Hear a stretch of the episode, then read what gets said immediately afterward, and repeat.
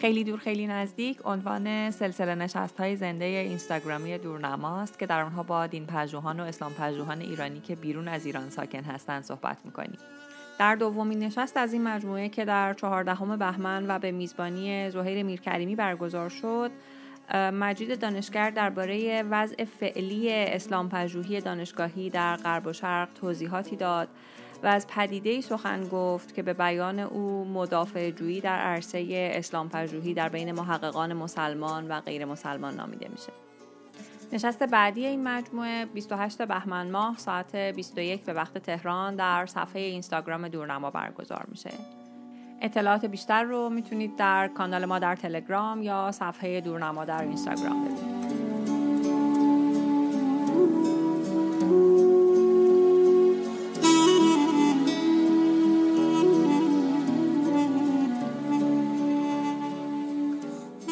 سلام به همه همراهان عزیز این گفتگوی زنده. من زهیر میرکریمی هستم. میزبان شما در دومین گفتگوی زمستانی دورنما در مجموعه خیلی دور خیلی نزدیک. و میهمان عزیز ما مجید دانشگر هست از فرایبورگ در آلمان.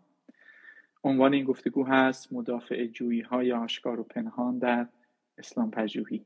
اکنون در ایران ساعت 21 شب پنجشنبه 14 بهمن 1400 خورشیدی برابر با 3 فوریه 2022 میلادی در فرایبورگ آلمان ساعت 18 و 30 دقیقه است و اینجا در ملبورن ساعت 4 و 30 دقیقه بامداد آدین است.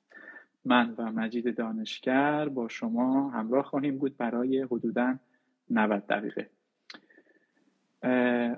من ابتدا خیلی سریع مجموعه دورنما و مجموعه خیلی دور خیلی نزدیک رو معرفی بکنم و بعد برم سراغ معرفی میهمان عزیزمون مجید دانشگر و بعد پرسش ها رو آغاز بکنم. مجموعه دورنما یه مجموعه مستقلیه که مجموعی از پژوهشگران و دانشجویان مطالعات اسلام اون رو در سال 1398 تشکیل دادن. مهداد عباسی مدیر و سردبیر اونه و هدف دورنما شناساندن پژوهش ها و مطالعات بین المللی به فارسی زبانان و فارسیدانان به منظور تثبیت و تقویت جریان اسلام پژوهی دانشگاهی آکادمیک. دورنما نامی است که در واقع سرواژه است که از عبارت دریچه به واکاوی رهیافت های نو در مطالعات اسلام گرفته شده و همینطور که از اسمش معلومه دوست داره که این رهیافت های نو نقادانه رو به مخاطبان فارسی زبان معرفی بکنه. مجموعه دورنما به هیچ مؤسسه دولتی یا غیر دولتی وابسته نیست و همکارانش هیچ بهره مادی و مالی از این مجموعه هم نمی‌برن. در مجموعه نشست ها یا گفتگوهای زنده اینستاگرامی خیلی دور خیلی نزدیک من میزبان تعدادی از ایرانیان پژوهشگر در اروپا خواهم بود که حوزه کاریشون تمرکز داره بر دین پژوهی اسلام پژوهی یا قرآن پژوهی و در ضمن هر گفتگویی که حدودا 90 دقیقه است هم با اون پژوهشگر آشنا میشیم و هم یک موضوع خاص رو در قالب چند تا پرسش و پاسخ با هم دیگه صحبت می‌کنیم. نشست یکم ما با مجید سلیمانی عزیز بود در مورد قرآن مورخان و رویکرد تاریخی انتقادی که ضبط شده اون نشست در شبکه های مجازی دورنما و شبکه اجتماعی دورنما در دسترس البته مطلع شدم که به علت کندی اینترنت در ایران بعضی از همراهان نتونسته بودن همه این نشست رو حاضر بشن و ببینن که می‌تونن به ضبط شدهش دسترسی داشته باشن. برای این نشست هم مشابه نشست پیشین بخش نظرها کامنت بسته خواهد بود برای اینکه تمرکز من و مجید عزیز بر گفتگوها باشه و بخش طرح پرسش ها یک ساعت دیگه ساعت 22 به وقت ایران باز میشه. درخواست می‌کنم با ما همراه باشید تا اون موقع پرسشاتون اون موقع مطرح بکنید. هر چقدر که زمان اجازه بده من اونا رو مطرح می‌کنم و مجید عزیز پاسخگو خواهند بود و البته پیشا پیش عذر می‌خوام. اگه بعضی از پرسش ها رو بهش نتونیم بپردازیم به خاطر در واقع محدودیت وقت. خب مجید عزیز رو من دوست دارم خدمت شما معرفی بکنم. در این نشستی که عنوانش هست مدافع جویی های آشکار و پنهان در اسلام پژوهی. مجید عضو هیئت علمی و پژوهشگر مؤسسه شرقشناسی دانشگاه فرایبورگ عضو پیوسته مؤسسه مطالعات پیشرفته فرایبورگ آلمانه. مجید قبل از اینکه به فرایبورگ بیاد در مالزی و نیوزلند به عنوان استادیار اسلام شناسی و قرآن پژوهی مشغول به تدریس و پژوهش بوده. جایزه پژوهشی ماریکوری اتحادیه اروپا رو دریافت کرده برای پژوهشی با عنوان سانسور متنی در ادبیات اسلامی با تاکید بر حذف ارجاعات شیعی در ادبیات اهل سنت و بالعکس یعنی حذف ادبیات ارجاعات اهل سنت در ادبیات شیعی.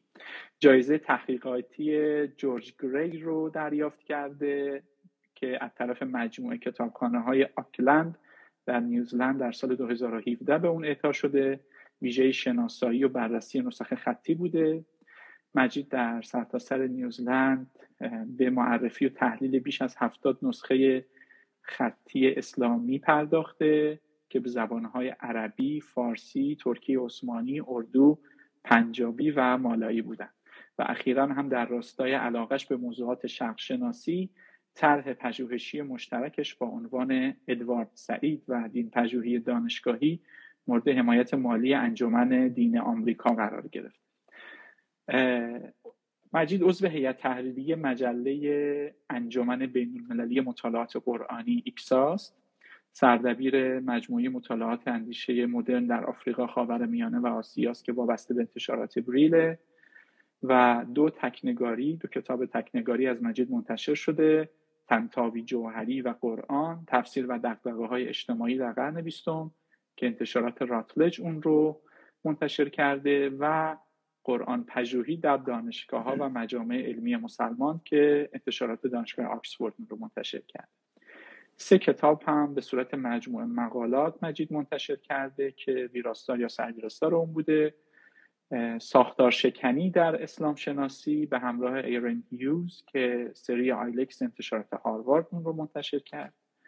جشن‌نامه اندرو ریپین با عنوان احوالات کنونی اسلام پژوهی که به همراه ولید صالح با انتشارات بریل منتشر کرد و مجموعه قرآن در جهان مالای اندونزی به همراه پیتر ریدل و اندرو ریپین که انتشارات راتلج اون رو منتشر کرده و البته مقالات متعددی داره در مجله های گوناگون مثل مجله Der Islam، Oriente Moderno، Method and Theory in the Study of Religion, Indonesia and the Malay World, مجله Archipel، مجله دبیر و دانشنامه قرآن بریل ویراست جدید.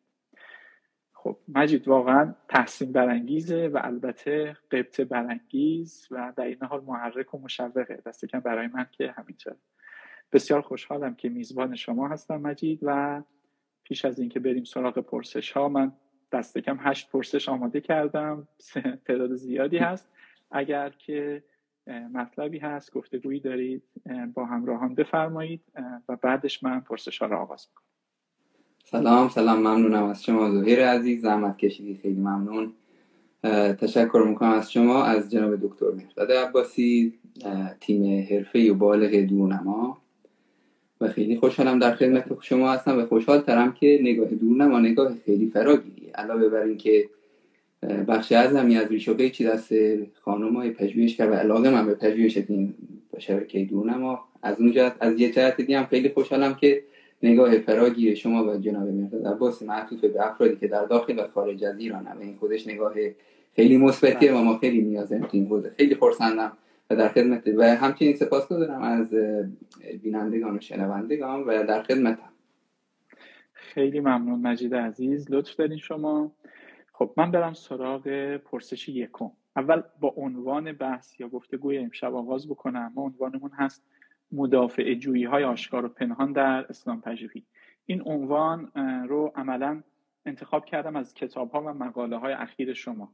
شما پیشتر در کتاب قرآن پژوهی در دانشگاه ها و مجامع علمی مسلمان که با انتشارات دانشگاه آکسفورد منتشر کردین به یه نارضایتی اشاره کردی از آینده دین پژوهی و اسلام پژوهی و مدافع جویی هایی که به طور آشکار و پنهان در برابر رویکردهای تاریخی انتقادی یا نقادانه مطالعات اسلام و قرآن یا به طور کلیتر مطالعه دین داره صورت می‌گیره.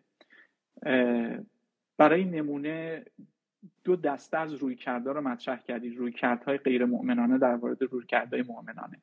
نگاه دانشگاهی در برابر نگاه جدلی پالمیک یا مدافع جویانه اپولوژتیک نگاه برونی در برابر نگاه درونی یا امیک و اتیک. یا در واقع اینسایدر بودن یا آوتسایدر بودن در بررسی بررسی های انسان شناختی و دین شناختی. پرسشم اینه که این نارضایتی که اعلام کردی برآمده از نوع روش هایی که در اسلام پژوهی شکل می‌گیره یا چیز دیگری هست؟ و اینکه برای مخاطب ما و برای من لطفا یه مقدار کل این در واقع عبارت رو باز بکن. مدافع جویی یعنی چی؟ منظور از اسلام پژوهی چیه؟ و دوست داریم که در واقع این نظریه که داری مطرح می‌کنی رو برامون یه مقدار بشکافی. ممنونم چه سوال خوبی. اصل داستان اسلام پژوهی تاکید من بر روی اسلام پژوهی دانشگاهی بود. یعنی اگه ما اسلام پژوهی رو ببریم فراتر از مرزهای حوزه های علمیه مدارس علمیه در اهل سنت در سرتاسر جهان و همچنین بریم حتی فراتر از مدارس اسلام شناسی شبانه روزی که بهشون مثلا توی جنوب شرق آسیا میگن پوندوک یعنی ما اگه از فراتر از اینا بریم یه فضایی باشه که به شما می‌تونیم بگیم که متفاوت از آن چیزی است که در حوزه ها یا اینطور فضایی شکل می‌گیره.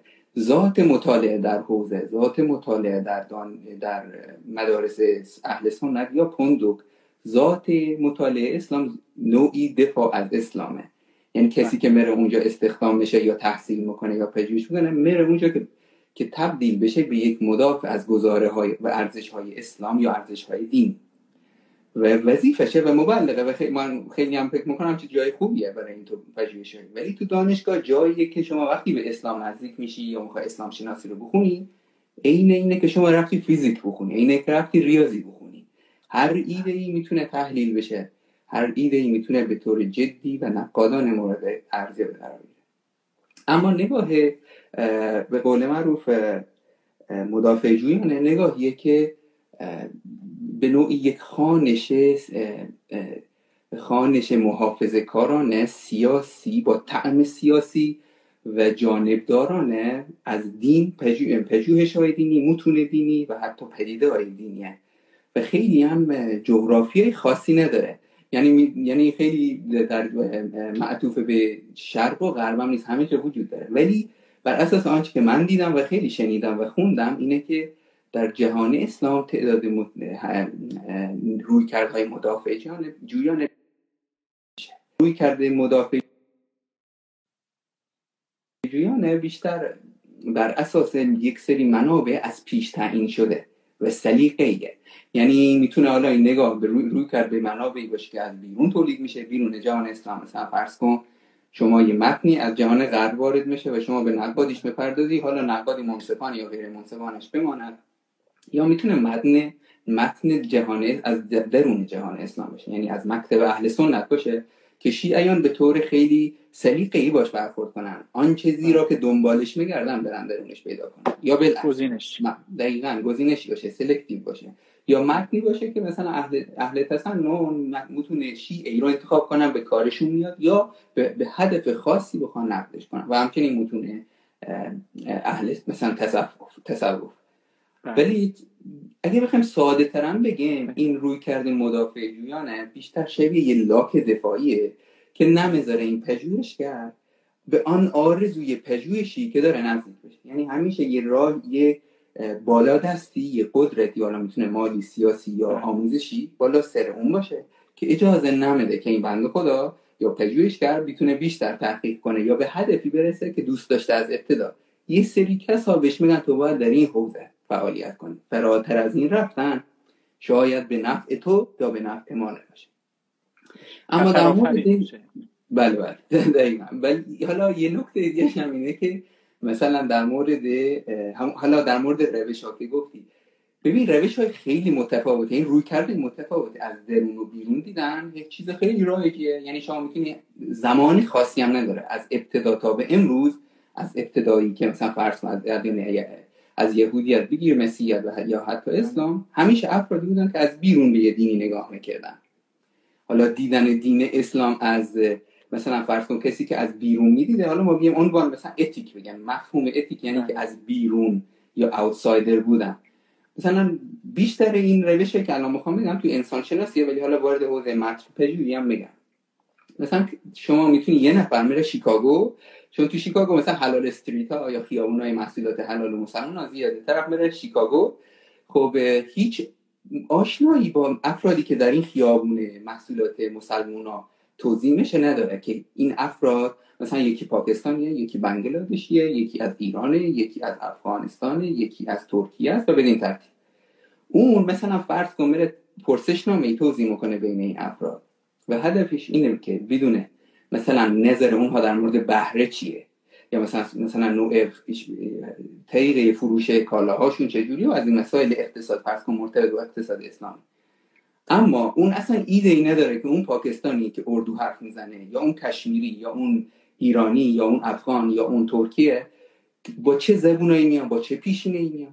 این گرایش های خیلی یعنی یه نگاه یعنی دغدغه او یه سال خاصی فراتر است یعنی رفتی به قوم و پیشینه این افراد نداره. با این روی کرد میره جلو به اینا میشه بگن اتیک یا اوتسایدر یعنی با خاصیت اتیک داره. اما یه گروه دیگه داریم که امیکن یعنی از درون وارد دین میشن. یعنی یا وارد جامعه دینی بهتره بگم میشن. یعنی تمایل دارن که جامعه دین رو بهتر بشناسن. به طور مثال مثلا سعی می‌کنن خودشونو با فرهنگ اونا بیامیزن زبونشون رو یاد بگیرن به مراسم هاشون برن.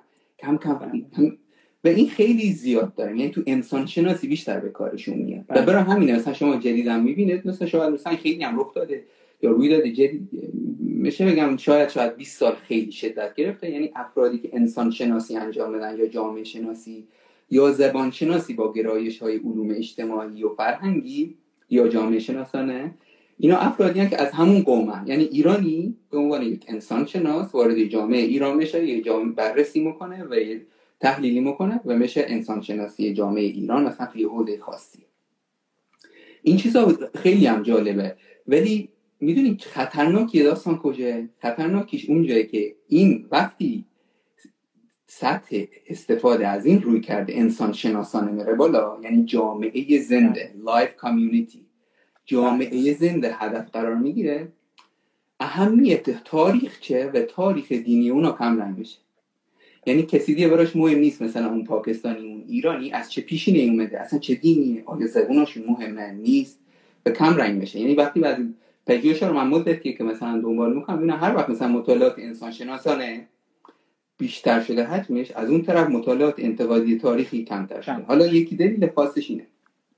آها اولا اینو بگم که ما تو حوزه متون متن پژوهی اسلام همین چیزا رو داره ما یعنی مثلا فرض کنم توی برنامه اول دو ما اگه اشتباه می‌کنم خانم دکتر توفیقی بله. دو مثال زدم مثل انمرشی ملو هانری کورمن که واقعا سخت این بعضی میگن آیا اینا اینقدر دلداد اسلام نکنه اینا واقعا مسلمونن یا نه.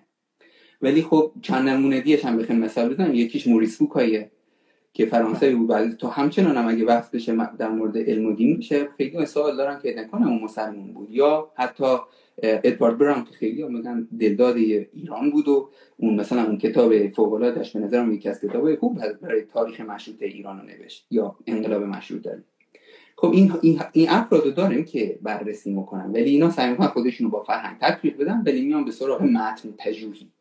یعنی متن جهان اسلام و متن کامیونیتی یا اجتماع اسلامی یا مسلمان رو بیشتر بررسی کنن.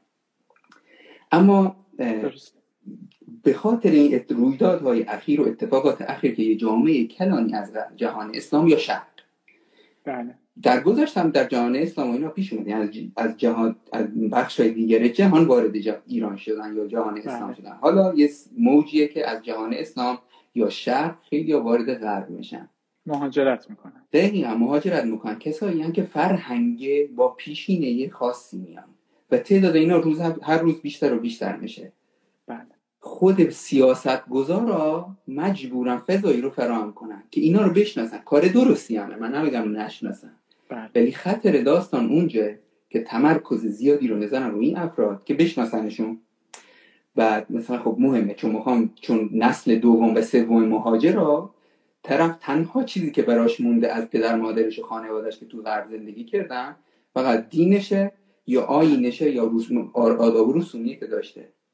و براش اینا حکم هویت شده. در این حال دارنده پاسپورت یا اقامت اون کشوره. می‌دونی؟ بله. و مجبور بله و حق داره. و مجبور از آی ایده هاش دفاع کنه. ایده هاشو بیان کنه.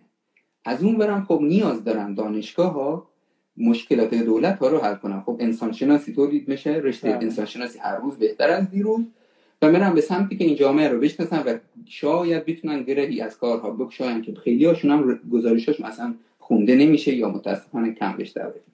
اما خطر اونجا که این نوع گرایش از دین پژوهی که یعنی انسان شناسی با تمرکز و جامعه مسلمان به قدری داره زیاد میشه که نگاه انتقادی به دین کم شده. نگاه انتقادی به گزاره های دینی کم شده. نگاه انتقادی به گزاره دینی لزوما نقد منفی نیست.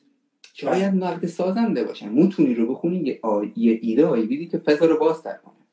بله. برای همینه که به نظر من شما وقتی تو مطالعات بررسی می‌کنی می‌بینی که از شما الان نگاه کن تعداد کثیری از متفکران اسلامی یا افرادی که در تاریخ اسلام اسمشون اومده همچنان گمنام موندن. چون کسی نیومده سرمایه گذاری کنه روی اسما. یکی گزینش مثلا افرادی که توی تاریخ به عنوان افراد بد شناخته شدن. مثلا ما می‌دونیم که شمر ابن زلجوشن یا شمر یا شمر ابن زلجوشن یا شمر ابن زلجوشن کسیه که یعنی واور آمیانه اینه که سر امام حسین رو از بدن ایشون جدا کرد به عنوان قاتل امام حسین. خب؟ اما خیلی روایت هم داریم که اصلا شمر بنده خدا یا الله خوب یا بدش؟ اصلا به عنوان قاتل هی نیست. بعضیشون حتی میگن تو اون صحنه هم نیست. یا همینطور بریم در مورد ابن مرجم یا هرمله من نمیگم من یعنی نمی‌خوام در مورد اهمیت این موضوع در تاریخ اسلام صحبت کنم. من می‌خوام بگم که ما چون نشناختیم هر چی به ما گفتن و پذیرفتیم پذیرفتیم همونطور هم در مورد اماممونه. یعنی شما وقتی ما به غیر از یعنی ما در مورد امام محمد واقع از مدارس حساب کنید تا به امروز ما می‌دونیم شکافنده علوم بودن ایشون خب یا امام جعفر صادق مؤسس مکتب جعفری اصلا فراتر از این حلقه ما چی می‌دونیم؟ تو نبردی رزمی چطور رزمجو بودن نبودن. مگه میشه تاریخ ساکت باشه در مورد این موضوع این که تمرکز رو بزنیم رو انسان شناس یه, یه... یه قسمتی رو کاملا ازش غافل شده خیلی جالب بود خیلی جالب خب اون وقت مجید این پرسش فکر می‌کنم حالا هم در ذهن من و احتمالا در ذهن مخاطب ایجاد میشه. حالا من این رو به پرسش دوم هم میچسبونم که پرسش اینه که چه نیازی اون وقت هست به پژوهش های تاریخی و انتقادی؟ اصلا چرا این روی کرده تاریخی انتقادی مهم میشه؟ در واقع چه مشکلی رو داره حل می‌کنه؟ و و حالا پرسشی که به اون چسبیده اینه که آیا این تنها معضل اسلام شناسی یا اسلام پژوهی دانشگاهی یا معضلات دیگری هم وجود داره که بهش خوشبین نیستی. اون معضلات ساختاری هن روش شناختی هن و چه ویژگی هایی داره این خیلی دو... یعنی واقعا سوال بسیار درستیه که ما بدونیم به چه, به چه دلیل ما باید تاریخ رو بخونیم. مثلا بخوام با یه نمونه بگم. مثلا بررسی های اخیر نشون داده که وقتی دارن در مورد گروه های تون رو که لزوم منم منظورم تون های یعنی در جوامع یا گرایش های اسلامی دارن نیست. من کلی دارم صحبت می‌کنم.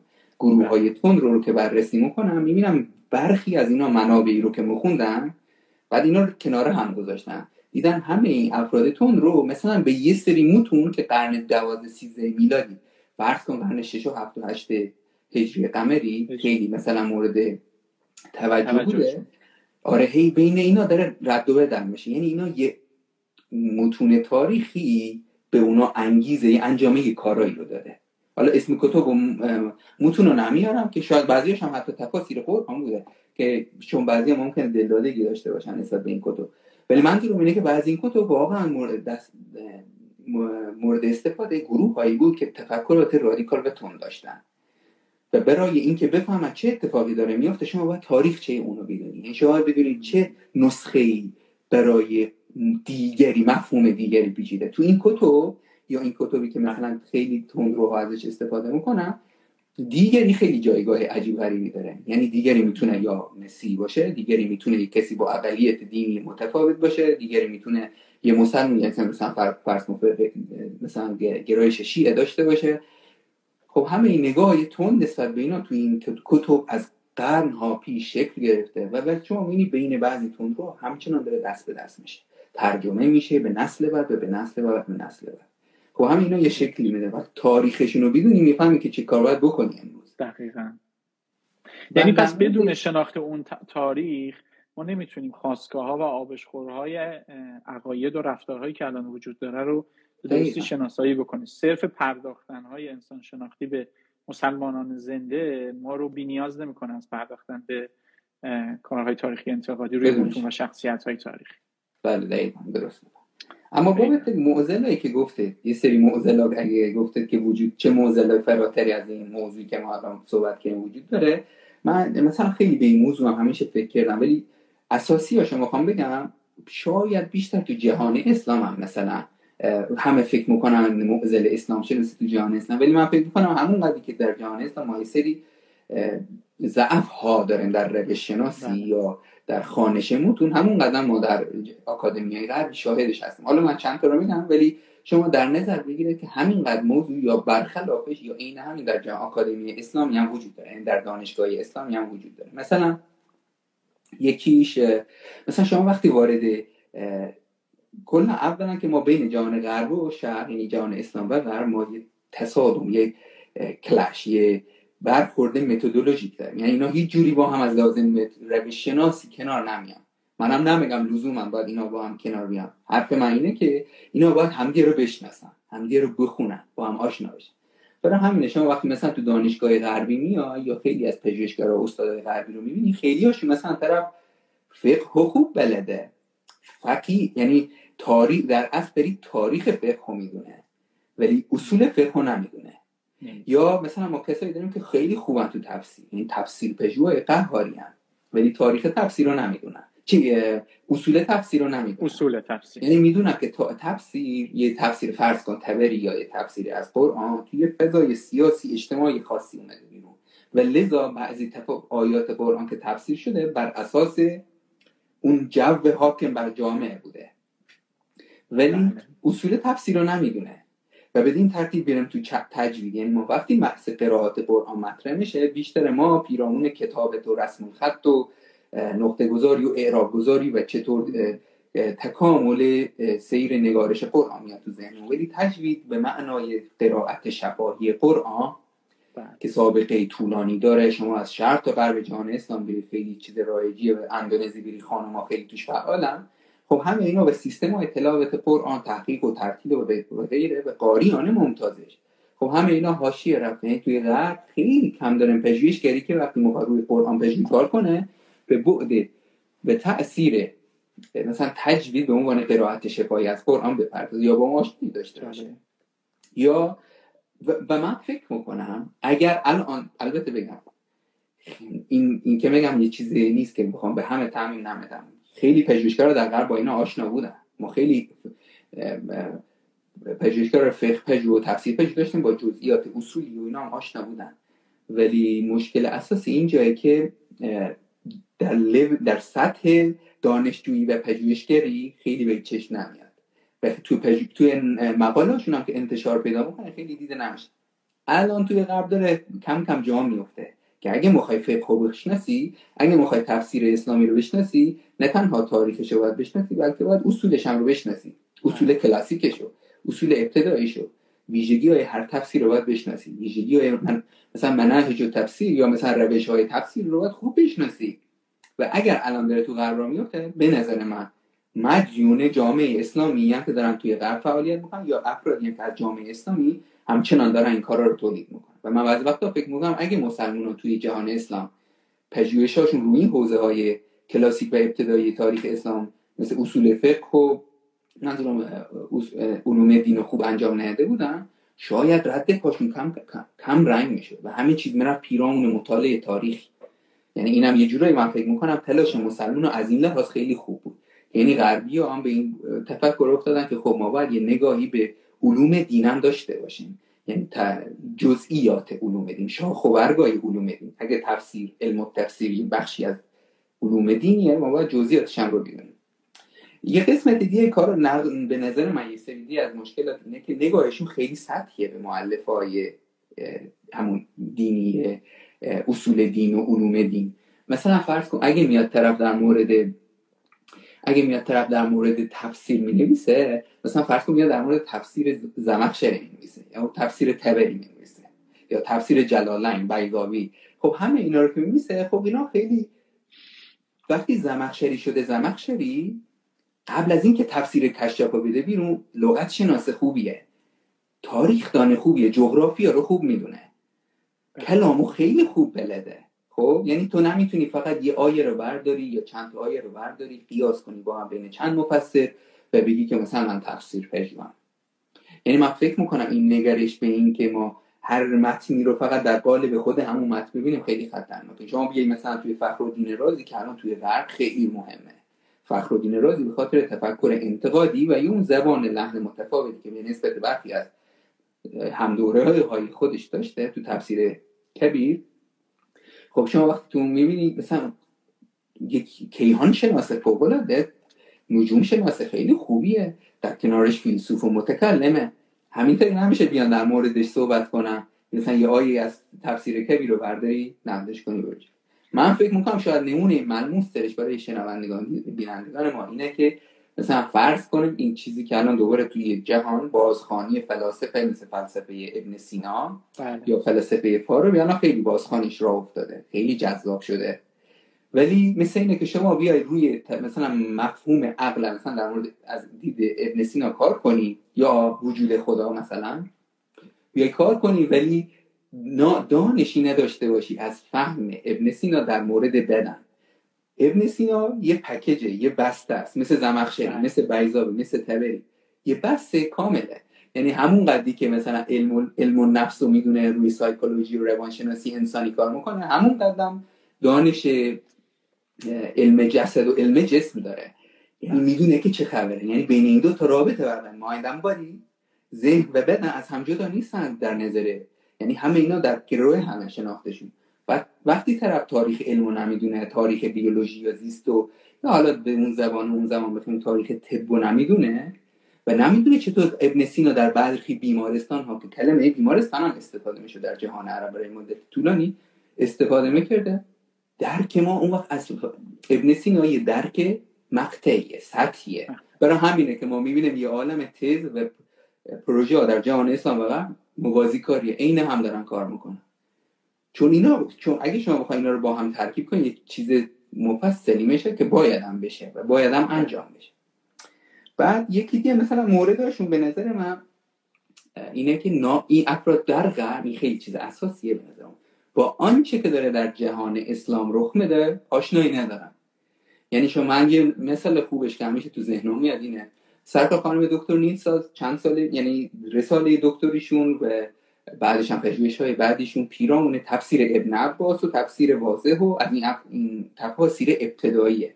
دوران شکلگیری اسلام بله. خب اینا تفاسیر مهمیه. دور رساله دکترش این بود که تا تو این حوزه منتشر کن خیلی خوب فعالیت کن تو این حوزه. تا سال 2015 اگه اشتباه نکنم یه مقاله هم به انگلیسی در مجله وزین و بسیار خوب در اسلام چاپ کردن. بعد از مدتی من یه, دو... یه دوستی در کالی لس آنجلس که صحبت می‌کردم خیلی خیلی هم شخصیت شناخته شده. خیلی هم شاکی بود که مثلا می‌گفت که تا حدی مثلا شاید خانم نیلس می‌تونست مثلا بحث منو به چالش بکشه خب؟ یا مثلا به من مثلا توجه کنه مقاله منو بخونه. منم بهش گفتم شما اون بره قضیه رو ببین. شما بایستی از 2003 که ایشون داره زحمت می‌کشه کتاب میده مقاله میده تو باید اونو مخوندی. مشکلی توه. می‌دونی چرا مشکل؟ دو مشکل بیشتر وجود نداره. یا زبان فارسی رو بلد نیستی که خودش یه عیب بزرگه تو اسلام شناسی. یا اینکه تو هیچ آش... آنچه که در جهان اسلام تولید میشه مثلا زبان فارسی رو تحویل نمی‌گیری. خیلی برات اعتبار نداره که اونم یه گناه بعد خیلی وحشتناک کار اشتباهی. خب ما این خیلی رایجه این موضوع یعنی نه الان ما تو حوزه تفسیر پژوهی مثلا خانم سر دکتر پارسا اون کارشون در مورد تفاسیر صفا صفوی و پسا صفویه که اومد بیرون یه کار خیلی خوبیه. هنوز زمانه داریم تو جهان غرب تو حوزه صفوی تفسیر تفسیر پژوهی ما هنوز نداریم. کار خوب من معرفی کنه اینها رو یا بررسی کنه شرایطشون رو بسنجه. تکنگاری هایی در مورد یه سری چون شده اونم خیلی انده که شاید به نظرم کمتر از پنج داره ولی خب وقتی آشنا نیستن با آنچه که داره در تهران و ایران و بقیه جای جهان اسلام رخ میده خب همچنان فکر می‌کنن کاراشون خیلی خوب یه نمونه دیگه مثلا کتاب آقای ترابیس داده است. بله. در مورد تفاصیل ترجمه و تفسیرهای فارسی قرآن در دو مکتب. خراسان داره. آره در مکتب خراسان. خب آقای ترابیس داده. خیلی کار مهمی کرده بالاخره کتاب با ارزشه فکر کنم در ایران در حال ترجمه. ولی مشکل داستان اینجاست که این مکتب خراسان تفاسیر مکتب خراسان قرون ابتدایی اسلام و دوران مدیوال دوران میانه خیلی از این تفاسیر در دوران در- از سال 1330 تا 1367 تا 1307 کامل انجام شده. خیلی هاشون معرفی شدن. یه آخرشون ت- تفسیر ویراست آقای سعیدی سیرجانی از تفسیر سورابادی بود. سورابادی. آره دقیقا. یا مثلا ما خیلی تف- تفسیرهای خوبه مثلا آقای مجتبی مینوی جلال متینی اینا خیلی تفسیرها رو یا تفسیر کمبریج نسخه کمبریج که معروف شد به تفسیر کمبریج خب یه تفسیر فوق العاده ایه یعنی شما وقتی می‌خونی میگی بعد یه پروژه‌ای که من دارم با یکی دوستان انجام بدم توش مشخصه که ما یعنی ما بررسی کردیم دیدیم که این تفاسیر مکتب خراسان خیلی هاشون دارن توی جهان توی جهان عرب خونده شده همون زمان. یعنی اعراب زبان فارسی رو مخوندن و تفاسیر خدمتتون ارز کنم از تفاسیر فارسی مکتب خراسان استفاده می‌کردن و میفهمیدن و استفاده می‌کنن برای نگارش تفاسیر عربیش خب کلا اینا رو گذاشتن کنار یا مثلا آقای تراویسته می‌تونست به اینا بپردازه به زحماتی که اینا انجام دادن یا به ویراستایی که این دوستان تولید کردن. و بدین ترتیب افراد زیاد زی... افراد تو ایران خیلی زیاده مال جهان عرب خیلی زیاده تو جهان مالایا و ترکیه کسایی که کارهای خوب دارن انجام ولی مثلا تو ایران ما خیلی افراد خوب داریم مثلا تو حوزه شیعه پژوهی دکتر گرامی داریم تو فلسفه دین دکتر فیض بخشو داریم. تو حوزه نصر خطی خب دکتر کریمینی یارو داریم. یا خیلی هستن دکتر مرداد عباسی خودشون تلاشایی که دارن. اینا باید مان... مانیتور بشه توی دنیا. یعنی باید ببینن چه ج... چه جریانی داره در ایران یا جهان اسلام شکل می‌گیره. به چه اتفاقی همون قدری که اسلام شناسی در. آمریکا مهمه همون قدری که در اروپا مهمه. همون قدرش چه بسا که بیشترش توی جهان اسلام مهمه. چطور اونا دارن دست و پنجه نرم می‌کنن با یه سری مخالفت ها و موافقت ها من فکر کنم اینا چیز یا مثلا اخیرا کارهای آقای احسان روی تو حوزه سیره پژوهی کار فوق العاده ای. واقعا پرس... یعنی لول جهانی داره. خب اینا رو باید همه رو در نظر بگیرن. چه اتفاقی داره میفته در context ایران که اینا داره تولید میشه؟ چه فضایی تو ایران خب مهمه دیگه. خب اینا رو اگه حذف کنی یه نگاه خیلی بسته media محور رسانه‌ای محور داری به آنچه که در ایران داره یا جهان اسلام رخ میده. بعد موضوع دیگه‌ش اینه که اسلام شناسی به نظر من فرقه ای شده. حالا ببخشید طولانی هم شد ولی سعی می‌کنم کوتاه ترین تکرار بله بله. اسلام شناس بله ممنون. اسلام شناسی فرقه ای شده. یعنی طرف مثلا ما یک نمونهش که من تو مقالم هم نقدش کردم این بود که مثلا احمد شمسی احمد شمسی استاد دانشگاه شیکاگو استاد خیلی خوبیه. قبلا در میزه گرد فرایبورد در خدمتش بوده. ولی خب ایشون یه کتابی نوشت در مورد اینکه یه سری آثار جهان اسلام از.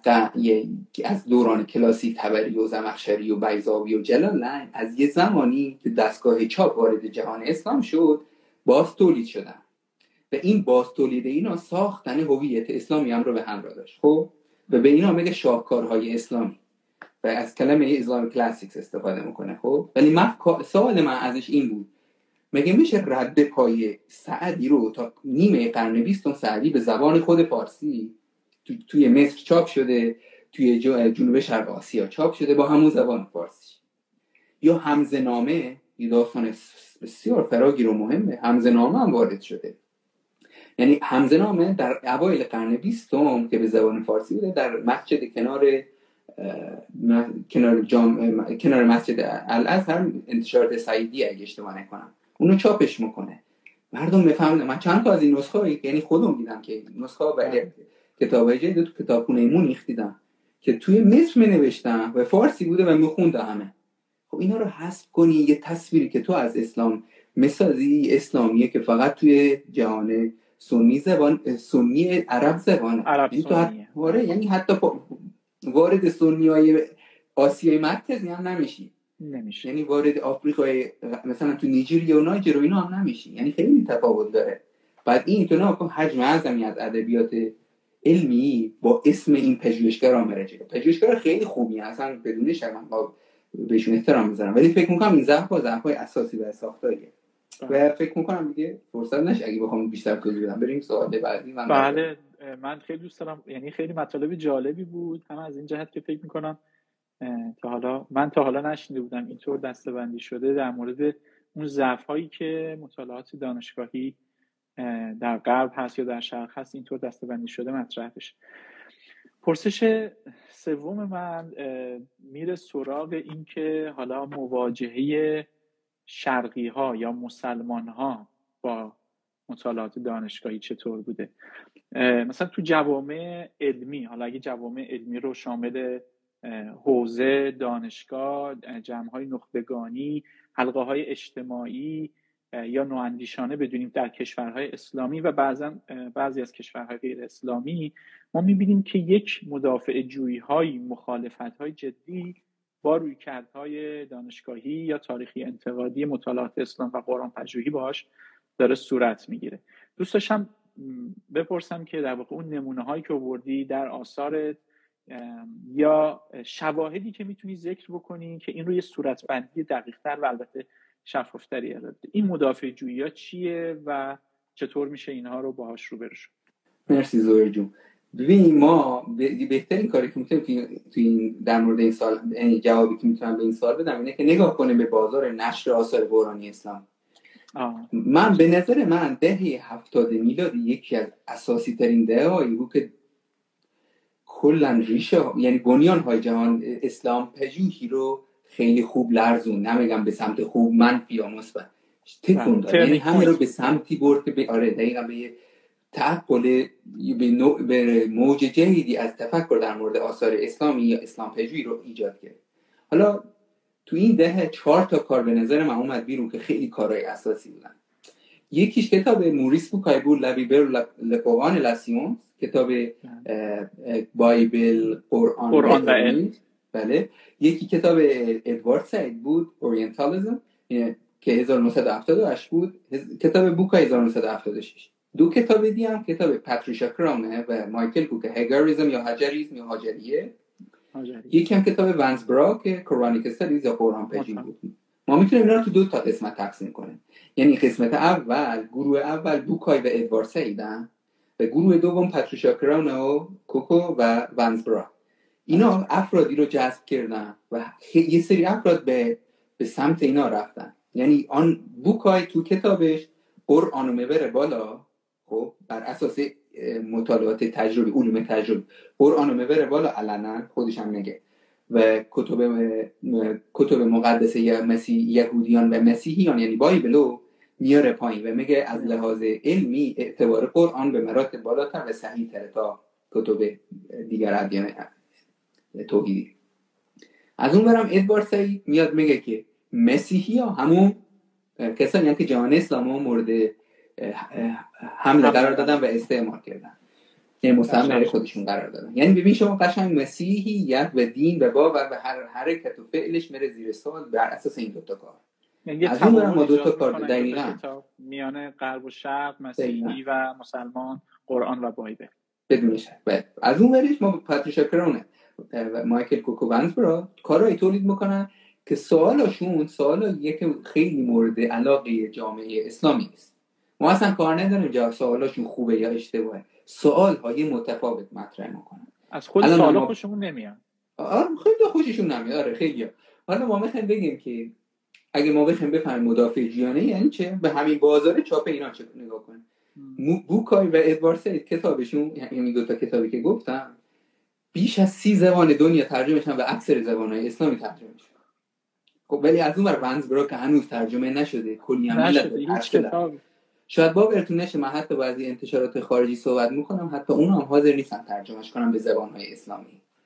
می‌دونی؟ یه خطری حس می‌کنه. حالا در مورد اون صحبت می‌کنه یا از کتاب خیلی حجیمی هم نیست. یعنی 200 خورده صفحه بله، و حالا در موردش میگم که چه اتفاقی افتاده. و چقدر ما بد خوندیم ونزبرا رو. و از اون برم پاتریشا کرونه یا به آقای مارکت اون کتاب همینطور هیچ ترجمه من ازش نمی‌دونم تو ایران شده. فکر نمی‌کنم. نه هاجریه ترجمه نشده. نشده هاجریه نشده. و حتی به زبان عربی هم فکر می‌کنم یه زمان یه بحثایی در موردش بود. ولی اگر بشه نصفش پاک میشه. نصفش هست میشه. من نمیگم موافقم یا مخالف. من میگم بله. بگم پذیرفتن صدای متفاوت مهمه. ما نباید حذفش کنیم. خب مثلا بیا. ببین ونزبرا این کتابو حالا بیام ونزبرا با کی خیال مثلا مثلا ونزبرا این کتابو در استانبول می نویسه میگه من وقتی تو استانبول هم می نویسه و جذابیت کار اینه وقتی شما لیست این بنده خدا رو نگاه کتابایی رو که لیست کرده نسخه بله. خطی های اصلی کتابایی که خیلی کم در دست رسن. کار عجیبی. بله کار عجیبه. از کتابخونه رامپور در هند استفاده کرده تا کتابخونه تو ایاسوفی و استانبول کتابخونه متفاوت بعضی از افندی ها و بدین ترتیب مجموعی از آثار رو کنار هم گذاشته یکی یکی بررسی کرده. و خودش هم میگه من تحلیل گر زبانم. من زب... یعنی یه جورایی می‌خوام بگه من گرامریان هم دستور زبان برام مهمتره. و شما یکی دیگه قسمتش اینه وقتی شما کتاب ونزبرو رو نگاه می‌کنید می‌بینید که توی همخوانی داره با مجموعه اون series از انتشارات آکسفورد. اون series از انتشارات آکسفورد London Oriental Series ه یعنی یه عالم آدم هم مثل گرایش بله. ونزبرو اومد هم مثلا بله. در مورد سانسکریت انجام داده. یکی اومد در مورد ودا انجام داده. یکی اومد در مورد ادیان این هم اومد یه کتاب انجام بله. آره یعنی همشون رویکرداشون ساختار جمله و آیه و کلمه بوده. وقتی ما اینو مثلا قیاسش می‌کنیم با کتاب مثلا فرض بکن ریچارد بل با ویراست آقای مونتگومری. وات خب این کتاب کتاب واقعا تاریخ قرآنه تا. یعنی خودش هم میگه تاریخ قرآن ترجمه بله. ترجمه وزین و زیبای جناب استاد خورم بسیار ترجمه خوبیه. و خودشون هم چند جا میگن که چه که گویا این ریچارد بل و مخصوصا مونتگومری چه دلداده ای به دین دلداده دین اسلام هستن. خب؟ هرچند بماند که برخی جا خود آقای تو اون سری مقالت که در مورد این کتاب خودشون منتشر می‌کنن گفتن که برخی جا رو که حتی حس کردن مخالفت داره با آینه دین اسلام و همچنین مخالفت ارزش از دید ایشون ارزش علمی ترجمه نکردن و حذف کردن. یعنی اینم بوده. ولی خب هیچی ولی باید بپذیریم. یکی از خیلی ترجمه های خوب انجام دادن. شما وقتی ونز برو با این ریچارد بلو و این آقای مونتگومری رو بذاری کنار هم بخونی. انگار وقتی ریچارد بلو داری می‌خونی کتاب تاریخ قرآن رو داری می‌خونی انگار داری کتاب داستان می‌خونی انگار زبون خودته زبون جامعه خودته. انگار زبون یه مسلمون رو داره میشنوی. ولی بگم به نظر من یکی از کتاب خوبه که خیلی از چیزایی رو که گفته الان داره اتفاق میفته مثلا در مورد باستان شناسی قبل از دوران اسلام خب تو اون کتاب میگه در مورد قرائت های مختلف با شیوه های مختلف و اینا همه اینا رو گفته و به نظر من کار واقعا امینه و اصلا ربطی نداره و کار ما اشتباهه که بیم این کتاب آقای بل مونتگومری رو بیم با کتاب ونزبر را قیاس کنیم. اصلا نگاه هر دو متفاوته. ونزبر اصلا به دنبال این نیست که بیاد تاریخ قرآن به منشه قرآن زیر سال اصلا این بنده خدا وقت این کارا رو نداره. شما الان توی دنیا نگاه کن واقعا یه پژوهش در وقت می‌کنه سرشو بخوام می‌کنه. حالا بلنشه فکر کنه با, با اون عظمتش مثلا ونزبرا که قبلش کلی کار داره تو حوزه خیلی متفاوتی نوشته بعد بیا به این فکر کنه که من چطور می‌تونم مثلا به, به منشه قرآن زیر سوال ببرم. نه اون داره قرآن به عنوان یک متن علمی تاریخی نگاه می‌کنه آره. و ما خودش هم جالب اینجا گفتیم مجید که خیلی موقع ها من میشنوم که توی گفتگوهایی که صورت می مخصوصا توی ایران یه شناخت درستی از ونزبرا وجود نداره و تقریبا ونزبرا تبدیل میشه به یک پهلوان پنبه ای که یه سری ادعا کرده و راحت هم میشه اینا رو ادعا رو رد کرد و کلا کل مجموعه رویکردهای تاریخی انتقادی با ونزبرو کنار میره آره. آخه نقطه مدافع جویی کاملا درسته آخه ونزبرو ببین در افتادن با ونزبرا یا ونزبرو از باید کاملا خودتو مجهز کنی. ونزبرو خیلی زبون می‌دونه. خیلی خیلی زبون می‌دونه. حتی اروپایی هم وقتی می‌خوام یا انگلیسی وقتی می‌خوام متنشو بفهمم خیلی نیاز دارم به یه عالم دیکشنری کنارشون. تا بفهم ونزبرو چی میگه. کار سختی باش در افتادن. نقدش ولی شما نگاه کن بیشتر این حجم نقد ما در تو این چند سال نگاه کن اخیرا هم اومده بیرون. بیشترین نقد ما علیه ونز روه. علیه متدشه در صورتی که کتابش ترجمه نشده. هیچ کتابی ازش ترجمه نشده ترجمه نشده این کتاب. نیتیو ها کسایی که زبان مادرشون انگلیسی ها موندن توی خوندن بعضی قسمتاش. بعد ما با چه بیانی با چه منطقی میریم به جنگ یا به نقد ونزبرا این رویه تکرار شده یه که ما در واقع چیزایی رو نقد می‌کنیم که نخوندیم یا حتی ترجمه نشده و مرسی. از این نکته خیلی خوبیه. یه نمونه بارز کردش مثلا کتاب داروین کتاب منشه منشه بله. گونه هاش مثلا این ما می‌دونیم که تا 1920 خورده یه میلادی اصلا این کتاب ترجمه نشده تو جهان اسلام خب؟ ولی خیلی جالبه. از زمان چاپش که 1800 خورده ایه تا اون 1920 ما بیشترین ردیات و علیه داروین داریم. به کسایی که ردیه زدن بر, اس... بر اساس تفاصیلی بوده که در مورد داروین بوده. یعنی هیچ ایده از داروین چی میگه نیست. من نمیگم داروین خوبه یا بده ونزبرا خوبه یا بده. اصلا به من ربطی نداره. من روشش برام مهمه. من میگم مدلی که ونزبرا نگاه کرده به دین اسلام نگاه کرده به قرآن هنوزم ما رو دستش نداره. من کار نتیجهش ندارم. اصلا نتیجهش به من ربطی نداره. چون من اگه همون اگه من با خودم بعضی وقتا میگم اگه مسلمان همون روشی که ونز برادره با اون سواد از دانش زبانی البته بله. اگه با اون رفتم به, به به تحلیل قرآن شاید یه چیزایی پیدا بکنن یا در تحلیل ارائه بدن که به مراتب وضعیت جامعه اسلامی و اسلام پژوهی رو ارتقا بده.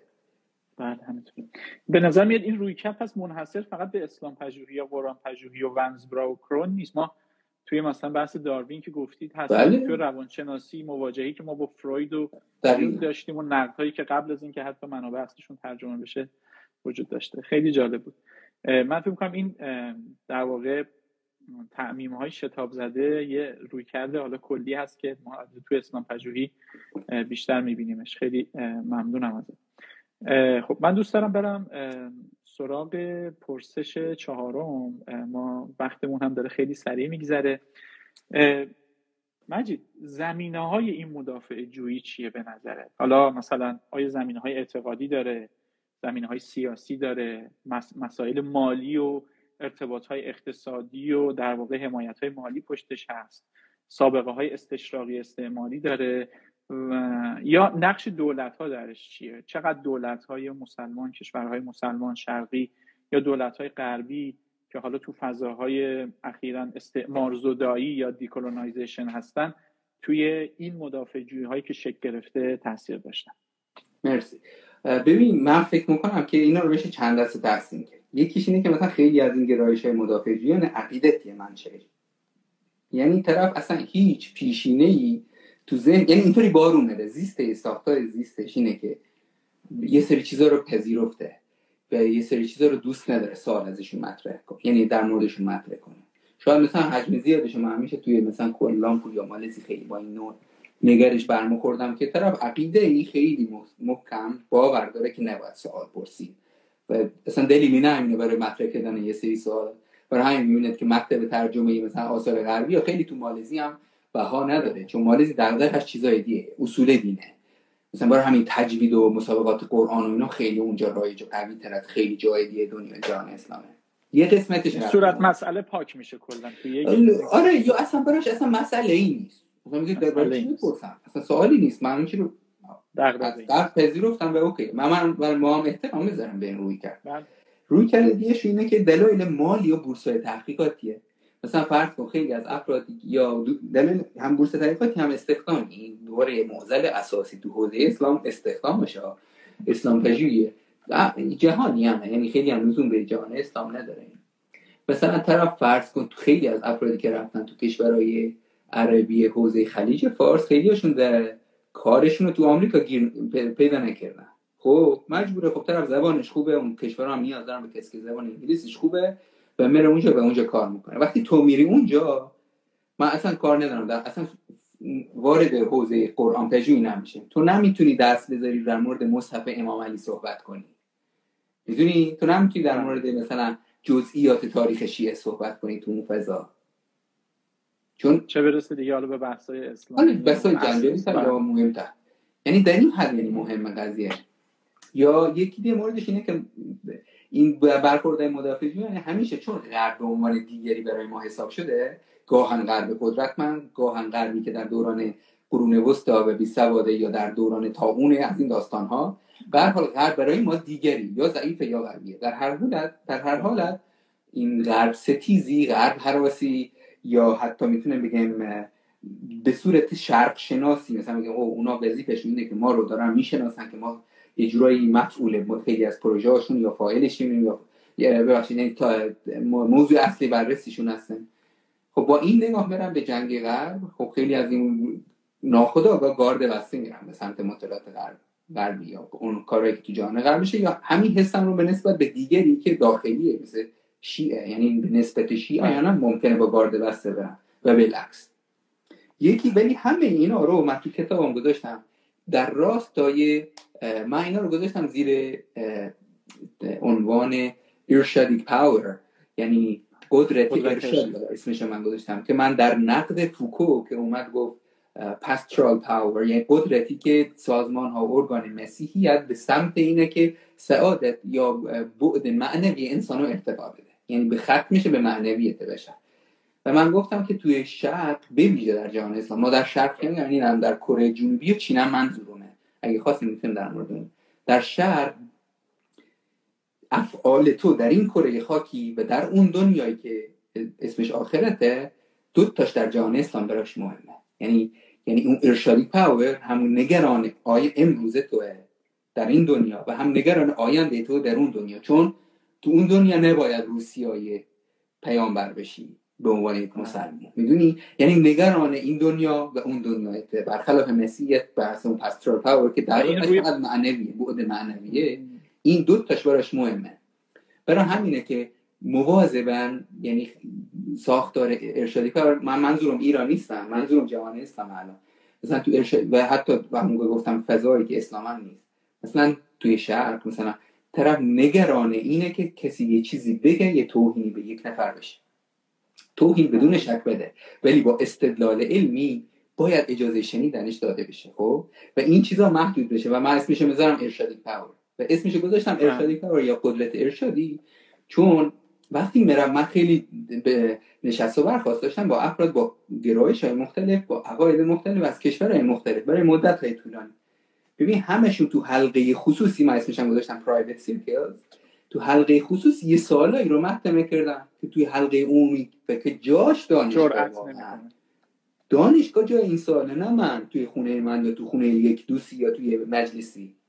سوال می‌پرسه در مورد اینکه مثلا تاریخ قرآن چی بود؟ آیا مثلا این مصحف وجود داشت یا این قرائت وجود داره؟ یا مثلا موضوع جنجالی متفاوتی که هیچ کدومشون هم می‌تونه طرف توی دانشگاه بپرسه. بله. در صورت که دانشگاه ذاتا باید جایی باشه که اینا رو بپرسه. و این محدود به ایران نیست محدود به جهان اسلام هم نیست. همین الان شما برید تو کره جنوبی نمی‌تونی مسیحیت راحت نقدش کنی. یا کنفوسیوس تو برخی منابع یا برخی از مناطق چینی نمی‌تونی به راحتی نقدشون کنی. یعنی یه چیزی همه جاییه. ولی تکرر شما بیشتر در فضای اسلامی می‌بینید جهان اسلامی. بله. جالب و اون وقت مجید توی همین فضا که گفتی من فکر می‌کنم که الان جای خوبیه. مثلا بحث از شرق شناسی یه واجه هایی هست شرق شناسی مستشرق خاورشناس و اینها تو فضای اسلامی و البته خب در ایران یه بار معنایی بسیار منفی پیدا کرده و حتی می‌تونیم بگیم تبدیل به ناسزا شده.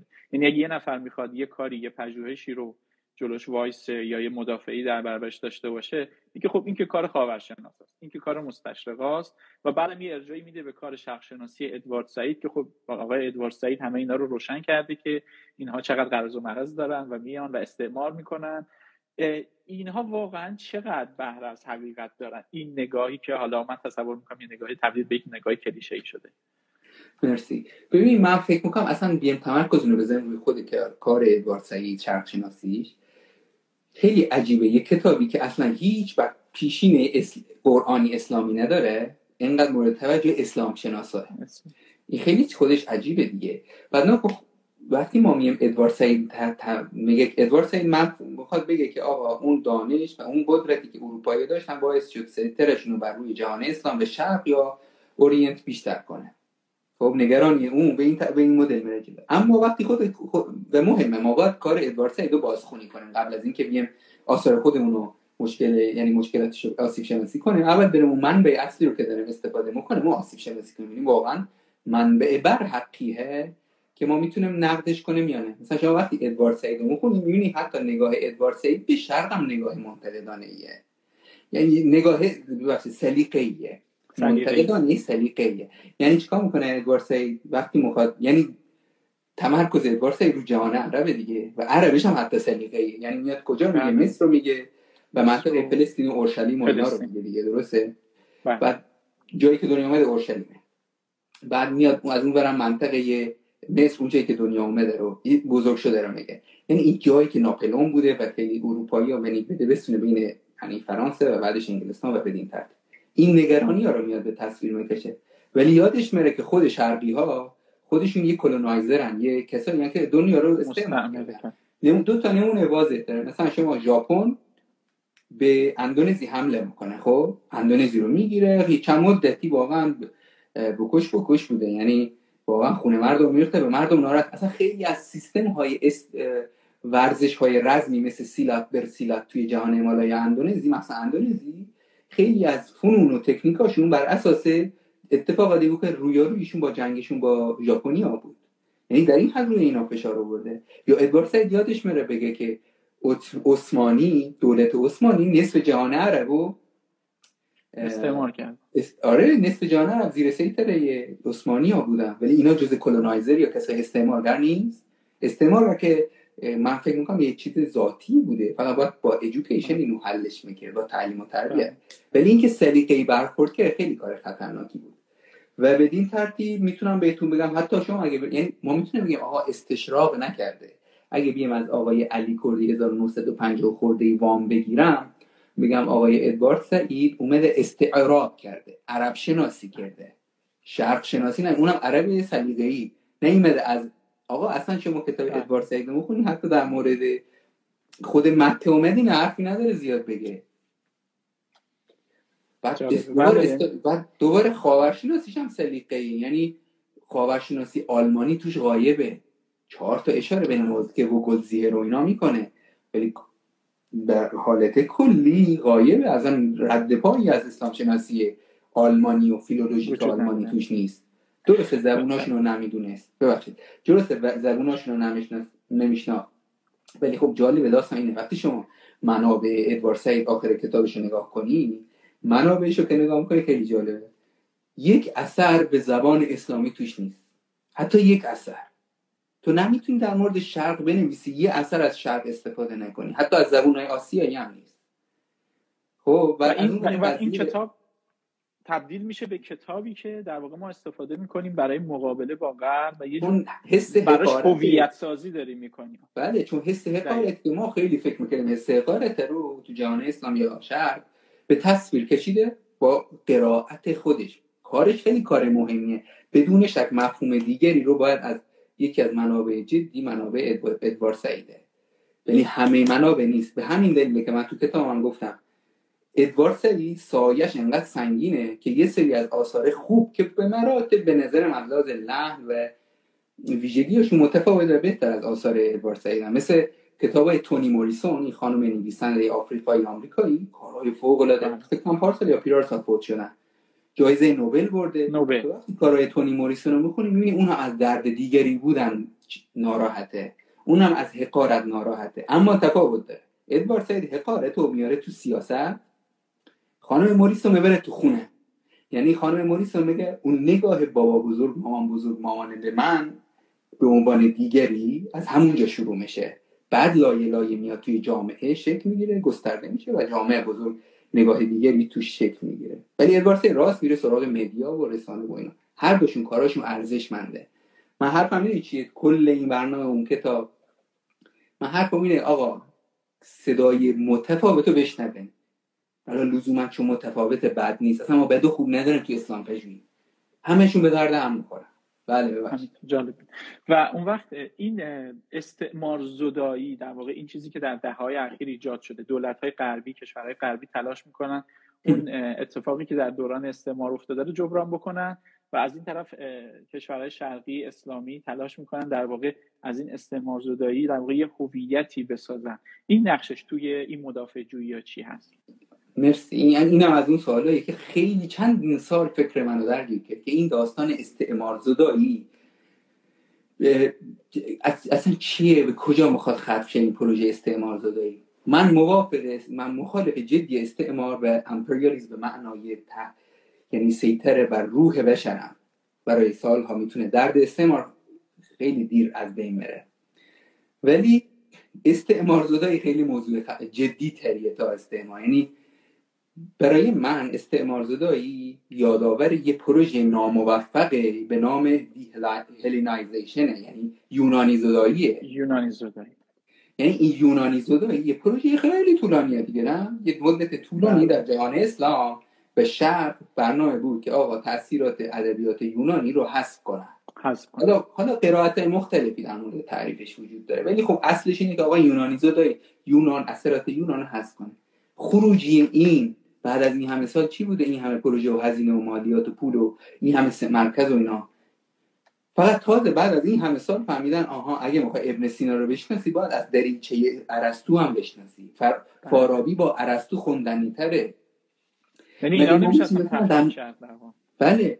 مگه ما میشه در مورد مثلا مثلا فرض کن هندسه یا خوارزمی یا خارزمی که ریاضیات رو حرف می‌زنه ما میگه می‌تونیم در مورد اون حرف بزنیم؟ در مورد اقلیدوس ندونیم. اقلیدوس و هنید ابن اسحاق پدر و پسر حسین هنید ابن اسحاق و اسحاق ابن هنید ترجمه کردن دیگه. این ترجمه شده وارد جهان اسلام شده. اونا تا مسلمونه بودن اونا هم عرب نستوری بودن. ولی خب اینا ترجمه کردن وارد جهان اسلام شده. بعد حالا تازه فهمیدم اینا رو باید با هم بخونه پس اون پروژه یونانی زدایی کجا رفت؟ اون دقدقه ها و الان تازه پژوهشگرایی اونایی که تئوری میدن نظری میدن تو حوزه استعمار زدایی میگن آقا استعمار زدایی. اصل هدفش اینه که همه با هم ترکیب شن.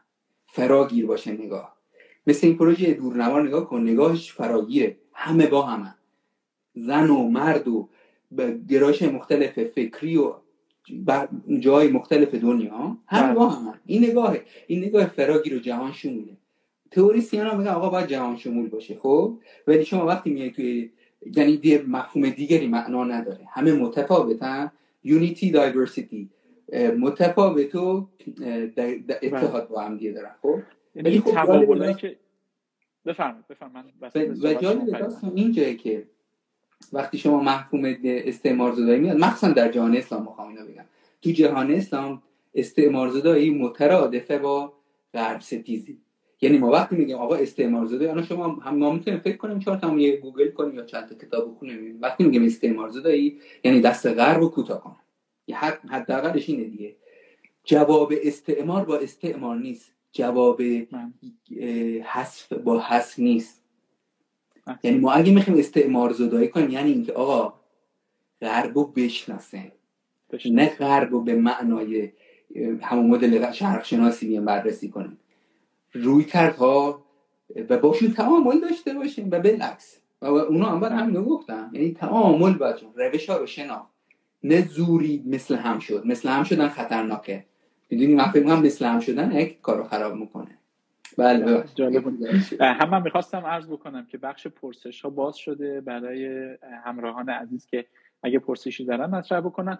و هم تو ادامه همین پرسش مجید این رو می‌خواستم مطرح بکنم که گفتی در واقع روش مقابله با استعمار استعمار زدایی درست در واقع حذف غرب یا غرب ستیزی نیست. بله. من یا یا حتی حذف شرق نیست. یا حتی حذف شرق دقیقا. بله.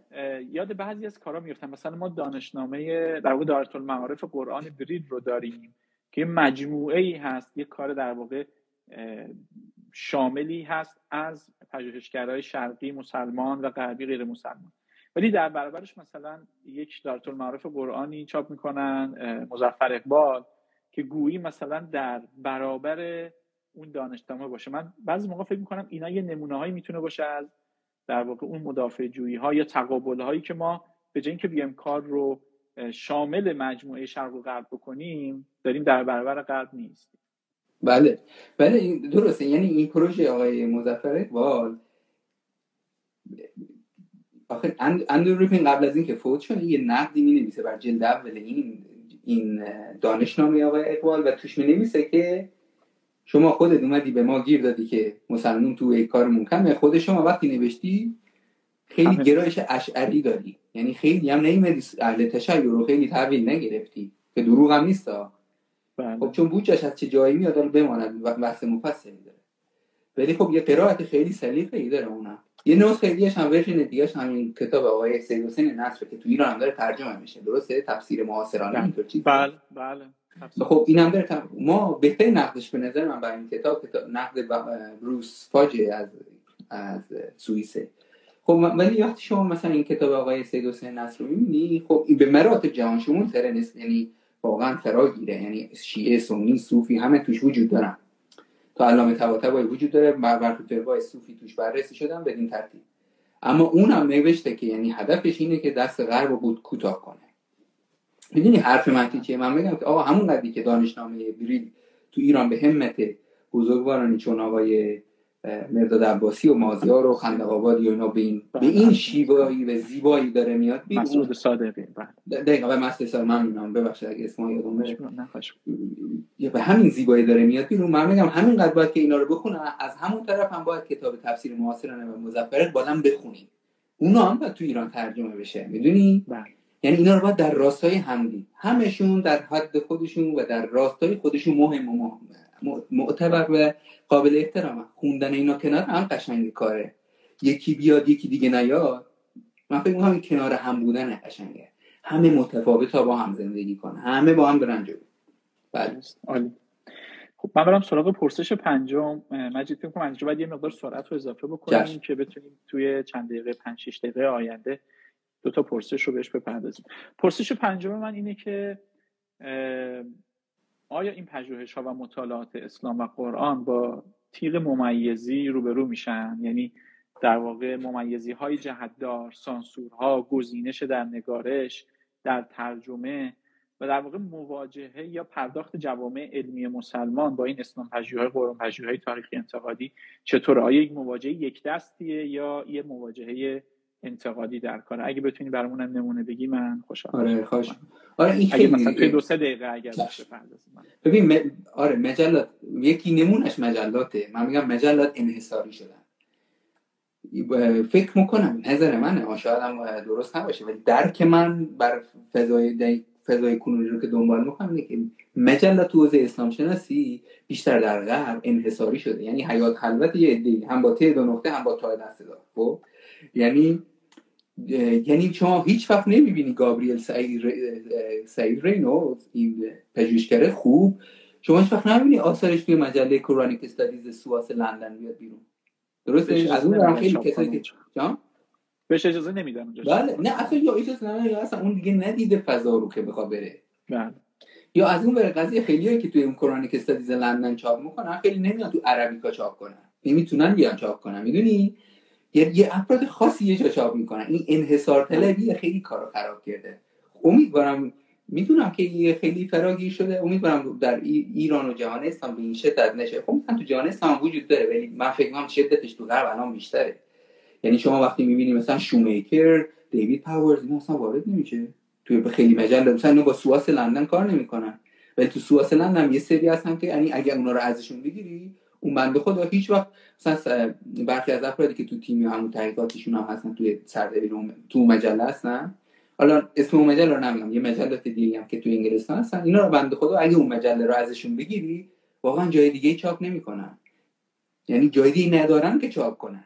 این انحصار طلبی یا خطرناکه. و یکی دیگه هم بخوام بگم نمونه بارز ترشم تو جهان مثلا دیوید پاورز اون کتابایی که می‌نویسه همون ببین ناسخ و منسوخی که دیوید هاورز نمیسه تو جهان تو ایران مهمه خب؟ تو جهان هم ترجمه میشه. ولی اون کتابش در مورد محمد پدر هیچ یک از شما نیست که آیه چل سوره احزابه بله. یا کتاب زیدش که بعدش هم به پیرامون نگه پسر زید اسامه می‌پردازه. خب اینا هیچ کدومش وارد ترجمه نمیشه ولی خب نقد ولید ساله بر کتاب پاورز ترجمه میشه. مگه میشه ما اصل کتاب ندونیم اصل داستان چیه؟ اصل داستان ترجمه ترجمه نمیشه ولی از اون می‌بینیم تر... نقدای آتشینه بر اون کتاب میشه. حتما اون کتاب یه ظرفیتی داشته که چنین نقد محکمی از ولی صالح اومده بیرون و ترجمه شده. من فکر می‌کنم اینه. نمی‌دونم فرصت دارم ادامه بدم یا بریم سوال بعدی؟ فکر می‌کنم.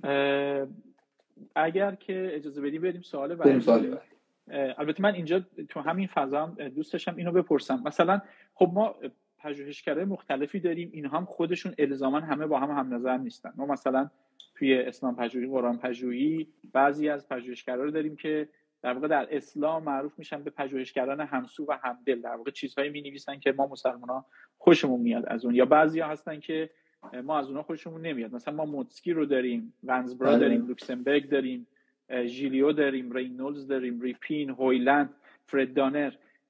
اینها به نظرم البته گفتی که در واقع یک به طور گزینشی ما باهاشون روبرو میشیم. بیشتر با اندرو ریپین کار کرده بودی. در مورد اندرو ریپین چه نمونه ای هست که حالا فکر کنم آثار بسیار گسترده و متنوعی داره. ولی بله. مواجهه ای که با باهاش می‌کنیم در جهان اسلام چطور بود؟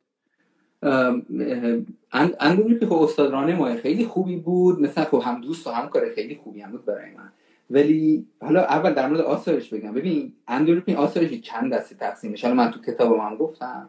بعضی وقتا یه سری آثار تو حوزه اسلام پژوهی آثار خونساه یه سری آثار خیلی نقادانه و جدی بعضیش هم توصیفیه. یعنی خیلی دنبال ولی اون آثاری مثلا ببین اندروی که اکثر آثارش که تو جهان اسلام ترجمه شده اونهایی که تفسیریه روش شناسیه تفسیره. ولی مثلا پیش گفتارش برای ونزبرا نمیاد بیرون هیچ وقت ترجمهش بله. یعنی من فکر همین چیز سلیقه‌ایه. ولی اگه مثلا حالا بخوردم مثلا در مورد خودش بگم. مثلا خیلی مثلا سوال دارن که این حالا این اندروپین چه آدمی بود چه مدلی تفکر به اسلام شناسی روش شناسی. به نظر من ببین یه چیز خیلی فراتر. حالا این شاید مثلا خیلی هم به تم موضوعمون رفت نشه ولی تو مراسمی که به یاد اندروپین برگزار شد تو کانادا خیلی افراد تو روز تعطیل تعطیلی هم روز تعطیلات آخر هفته اومدن و خیلی ما می‌دونیم یک تعطیلات آخر هفته اصولا بله. کسی حال نداره ببین تو جا. خب تعداد زیادی اومدن کسی واقعا شکان شاید هم 200 نفری اومدن. ببین خیلی آدما اومدن خاطره گفتن. ولی همش یه نکته مشترک داشتن که چقدر این آدم خاکیه. و به نظر من این بسیار نکته اساسی والا می‌خواستم اینو بگم. خوب شد یادم اومد. ولی خب من کتابخونه اندروپینم رو دیده بودم. خیلی هم تلاش کردم کتابخونه رو به اروپا بیارم بشه بیارمش پراگ ولی خب به خاطر مسائل بودجه و کارهای اداری نشد. و یه یه دانشگاهی در کانادا منتقل شد که فکر نکنم کسی حالا حالا بتونه بهش برسه یا دسترسی داشته باشه به خاطر این شرایط مرزها و اینا. ولی خب یه کتاب خوبی داشت. مثلا تفسیر ابن عباس خوب میشناخت تفاسیر مقاتل و ورژن متفاوت تفاسیر ابن کثیر و سنی و شیعه و علامه طباطبایی و همه اینا رو کنار هم داشت و همه اینا رو میخون.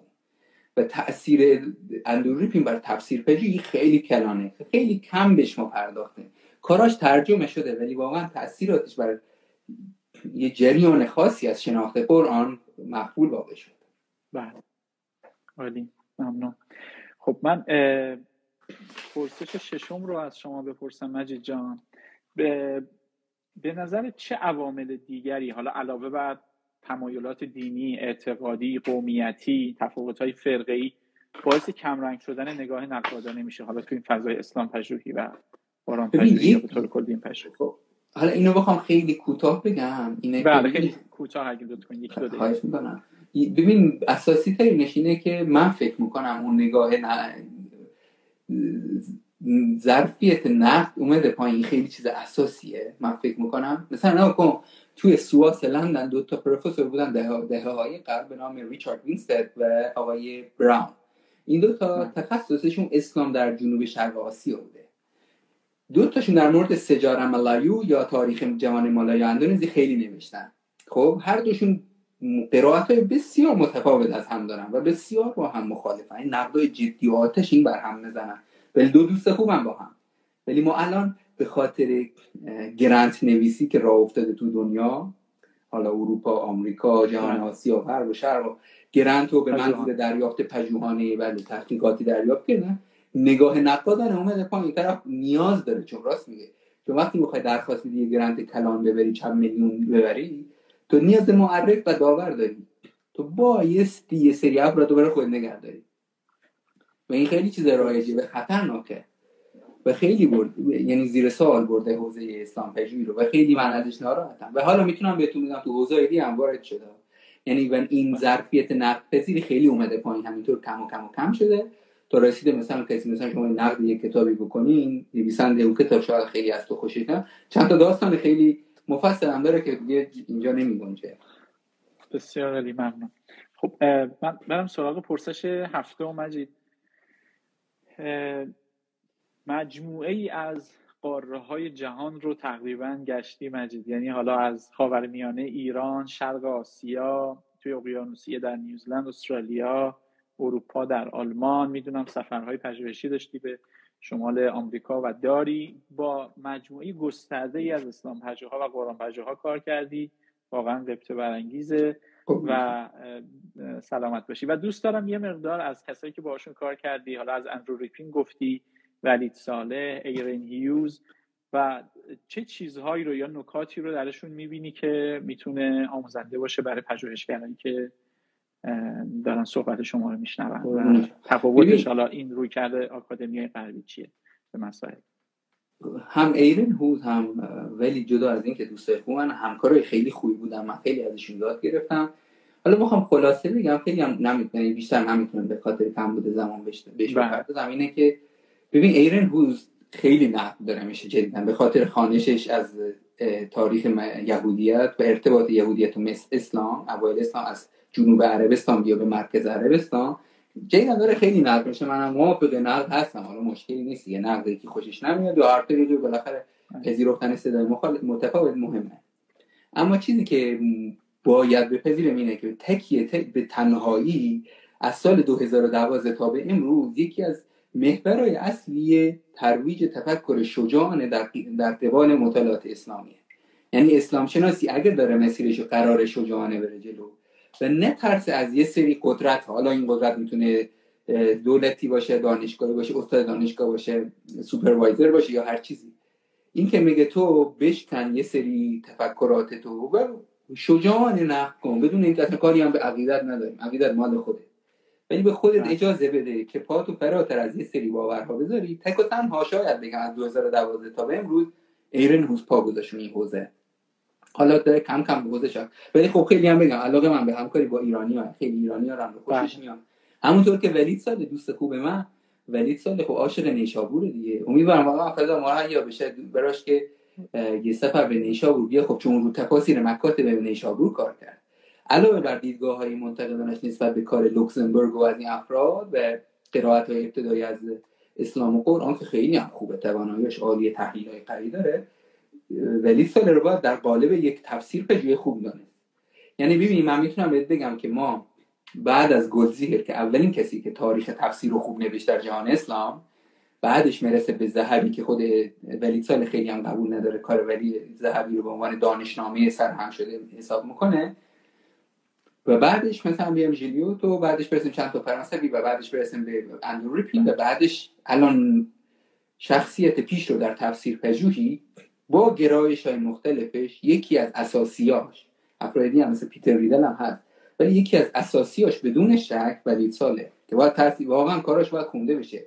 و من می‌تونم نبید اینو بهتون بدم که کارای یک کار خیلی مهم و جدی خیلی زود شاید بین یک تا دو سال دیگه روان بازار می‌کنه که به نظر من شاید انقلابی باشه تو حوزه تفسیر یا به مراتب بهتر از گلزیر ظاهر بشه.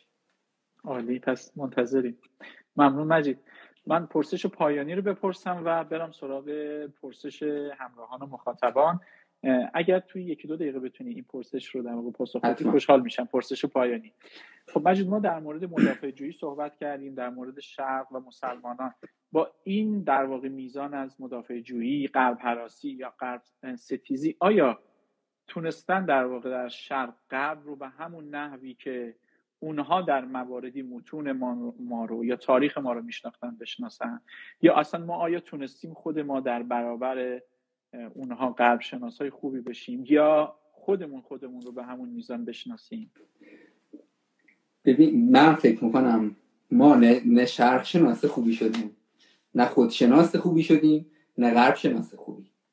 یعنی خود ادوارد سید اواخر کتابشه دیگه. میگه امیدوارم این کتابی که من نوشتم دلیلی نشه برای جوامع شرقی و اسلامی که به غرب شناسی یا باختر شناسی یا Occidentalism روی بیاره.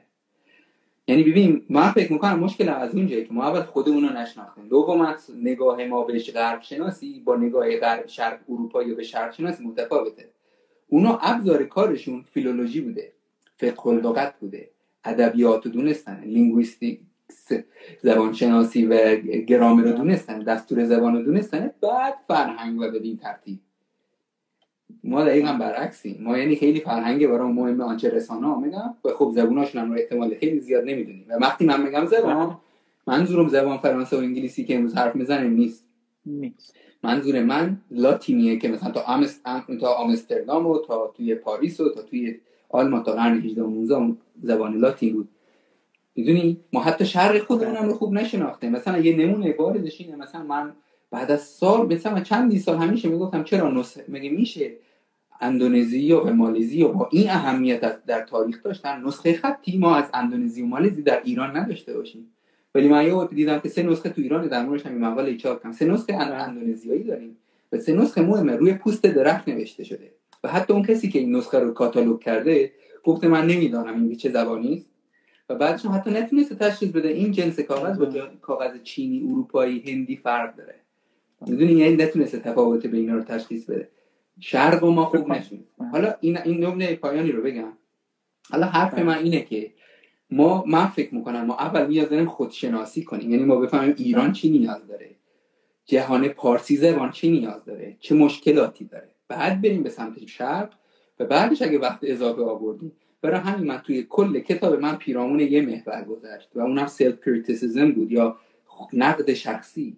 و بر این باورم چون من خیلی از کارهای خودمون نقد کردم. یعنی من شروع کردم به نقد کارهای خودم و فکر کنم خیلی کارم مثلا در گذشته خیلیش دوران دانشجو بوده. خب اوناش که منصوب به خودمه اوناش که منصوب خیلیش کارهای خوبی نیست. و یعنی به, الان نگاه می‌کنم شاید میگم چرا من اون وقت مثلا اونو نوشتم. ولی خب این بخشی از پژوهشه. تو تکامل پیدا می‌کنی و باید خودتو اول نقد کنی. و وقتی ما خودمون رو نقد نکنیم و بریم تولید کنیم خب یه عالم آدم می‌تونه گمراه کرده باشه و هدف من کلا تو این کتابی بود که اول خودمون رو نقد کنیم و قبل از اینکه بریم به سمت نقد دیگری نقد اروپایی. ما قبل از اینکه هنوز نمی‌دونیم ساختارهای اسلام پژوهی ایران چیه و نمی‌تونیم بریم به نقد ونزبرا ما قبلش با خودمون رو مجهز کنیم. بله. بسیار عالی. ممنونم. خب. من بازم پرسش دارم ولی خیلی وقت نداریم چند دقیقه بیشتر نیست. من یکی از پرسش ها رو مجید مطرح می‌کنم از همراهان و مخاطبان عزیز دریافت کردیم. پرسیدن که گاهی تعیین مرز این که چه نگرشی دین پژوهانه است و چه نگرشی مدافع جویانه است سخت میشه.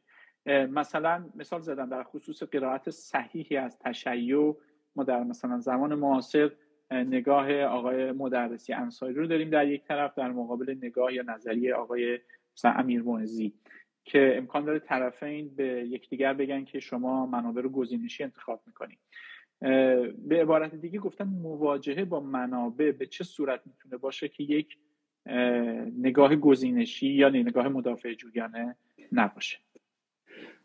چه سوال خوبی ازشون؟ متشکرم. من فکر می‌کنم ما نمی‌تونیم واقعا اینکه خیلی سخته همه رو قضاوت کنیم که چه مدلی بریم من فقط تصور من اینه که اگه ما داریم مثلا روی موضوع شیعه کار می‌کنیم فرض کن روی شکلگیری شیعه. کار می‌کنیم همه این منابع رو باید کنار هم ببینه یعنی ما نریم توی ارگان یا گردان یک پژوهشگر خاص و ما خودمون رو مثلا وابسته به یک پژوهش پژوهشگر خاص کنیم و بقیه رو دفع کنیم یا اگه می‌خوایم دفع کنیم باید جوابی بهش بدیم. مرز بین دو بین این دو, دو واقعا باریکه. واقعا سخت بله. دیدن این دو. که چطور ما بین این دو کدوم اینا بهتره؟ فقط می‌تونم اینو بگم. یه خوردش وجدان پژوهشیه یعنی شما بدونید تمام تلاشت تو تمام منابعی که در شرق و غرب بوده مبتنی بر مطابقه با حوزه خودت تونسته باشی پیدا کنی و اینکه سعی کنی جهت گیری نکنی یعنی من خودم چندین بار علاوه بر اینکه نقد خودم کردم تو کتابم گفتم مثلا من اینو گفتم و الان اینو نمیگم. نقد اندرو که استاد راهنما دوستان بوده کردم ولی خب کارهای بله. مهمش هم رو گفتم. من فکر کنم تنها چیزی که ما می‌تونیم توی این حوزه بپذیریم اینه که بگم آقا کارهای متفاوت رو باید با هم دیم با هم, هم استفاده کرد ولی خب توی ارگان توی گردان هیچ یک از این افراد نباید رفت. چون ممکنه بعد از مدتی اونم سرنگون بشه ریوی کردش به هم همینطوره. این بعضی روابط و دوستی های پژوهشی بعضی موقع باعث میشه که اون نگاه نقادانه یه مقدار محو بشه. بله همون همون داستان انحصار طلبی و بله. بله. بسیار من یه پرسش دیگه مطرح بکنم به عنوان پرسش آخر مخاطبان چون وقتمون دو سه دقیقه بیشتر باقی نمونده. پرسیدن که آینده کارهای تطبیقی بین شیعه و سنی رو در غرب چطور ارزیابی می‌کنید خوب نمی‌بینم خیلی خوب نمی‌بینم دلیلش هم اینه که دلیلش هم اینه که نشد اینو زودتر بگم. به نظر من آکادمی غرب متاسفانه داره بره به سمت فرقه شدن. یعنی یعنی یه جوری بهتون بخوام بگم شیعه ها دارن برن به سمت استخدام شیعه ها یا به کارگیر پژوهشگر از جهان شیعه خوجه ها مثلا فرض کنید کشوری دیگه خوجه های اسماعیلیه.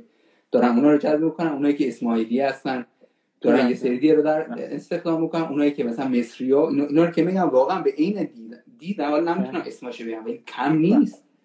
تو کتاب همون کامل گفتم این جنگ شیعه سنی از لحاظ منظورم روش شناسی یعنی اینکه ما با سنن بخاری و ترمزی و فرض کن کتب ابن کسی رو اینا رو بخونه خیلی بعیده. مثلا شما یه کسی ببین من خیلی ایمیل نبرم مثلا طرف تفسیر پژوه قهاریه. ابن کثیر ابن تیمیه یا فرض فخر رازی رو خوب بلده. ولی وقتی می‌رسه به تفاسیر شیعه واقعا علامت ساله چه تفسیر شیعه رو من می‌تونم تو دوران کلاسیک استفاده کنم؟ تو دوران ابتدایی چه تفسیر شیعه به کار من میاد؟ مثلا تبرسی به ذهنش نمی‌رسه.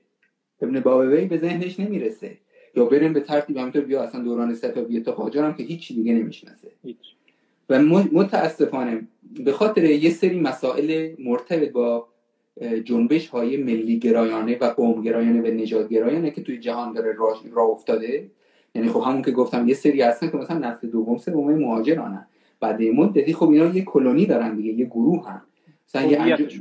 دقیقا هویت خب اینا مجبورن کسایی رو بیارن که مثل خودشون فکر می‌کنن این خیلی می‌دونم که این آینده در غرب من خیلی بعید می‌دونم که این شیعه سنی پژوهی در کنار یکدیگر این خیلی مهمه. در کنار یکدیگر تو یه دپارتمان مثلا فرض کن خیلی بعید می‌دونم که یعنی بخواد رشد بکنه آنچنانی که بایستی می‌کرده. من خیلی بعید می‌دونم. امیدوارم این اتفاق نیفته و من اشتباه بگم. شاید هم اشتباه بگم. ولی درک کنونی من از شرایط و وضعیت اینه که هر کسی داره یارکشی می‌کنه و این خیلی خطرناکه برای اسلام پژوهی. و اسلام پژوهی اونطور که تو کتاب گفتم اسلام شناسی از علوم سیاسی سیاسی تره. چون واقعا با رویدادهای سیاسی داره تغییر شکل میده. هر روز تغییر شکل میده بر هر رویدادی از شما اصلا 11 سپتامبر رو که یادت بیاد کل جهان اسلام و جهان غرب و روی کردشون به اسلام شناسی متفاوت شد. متفاوت بسیار سپاسگزارم مجید عزیز وقت ما به پایان رسیده. دوست دارم تشکر بکنم از طرف خودم و از طرف مجموعه دورنما از شما و از همه مخاطبان و همراهانی که در طول این گفتگوی اینستاگرامی زنده با ما همراه شدن.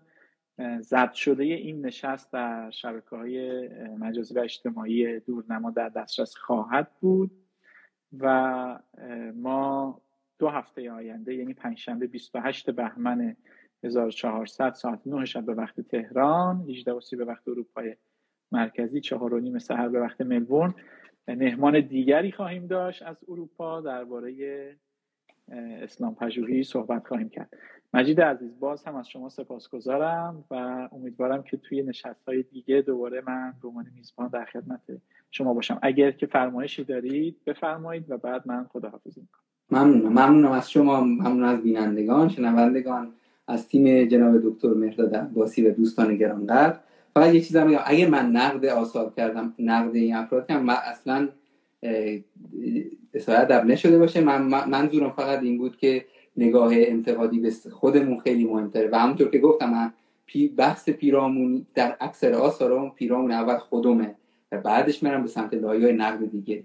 و من فکر می‌کنم امید امیدوارم که این مسیر پروژه دورنما ادامه پیدا کنه. بسیار جذاب و جالبه و خیلی خوشحالم از اینکه فرصتش داشتم با شما همکاری داشته باشم.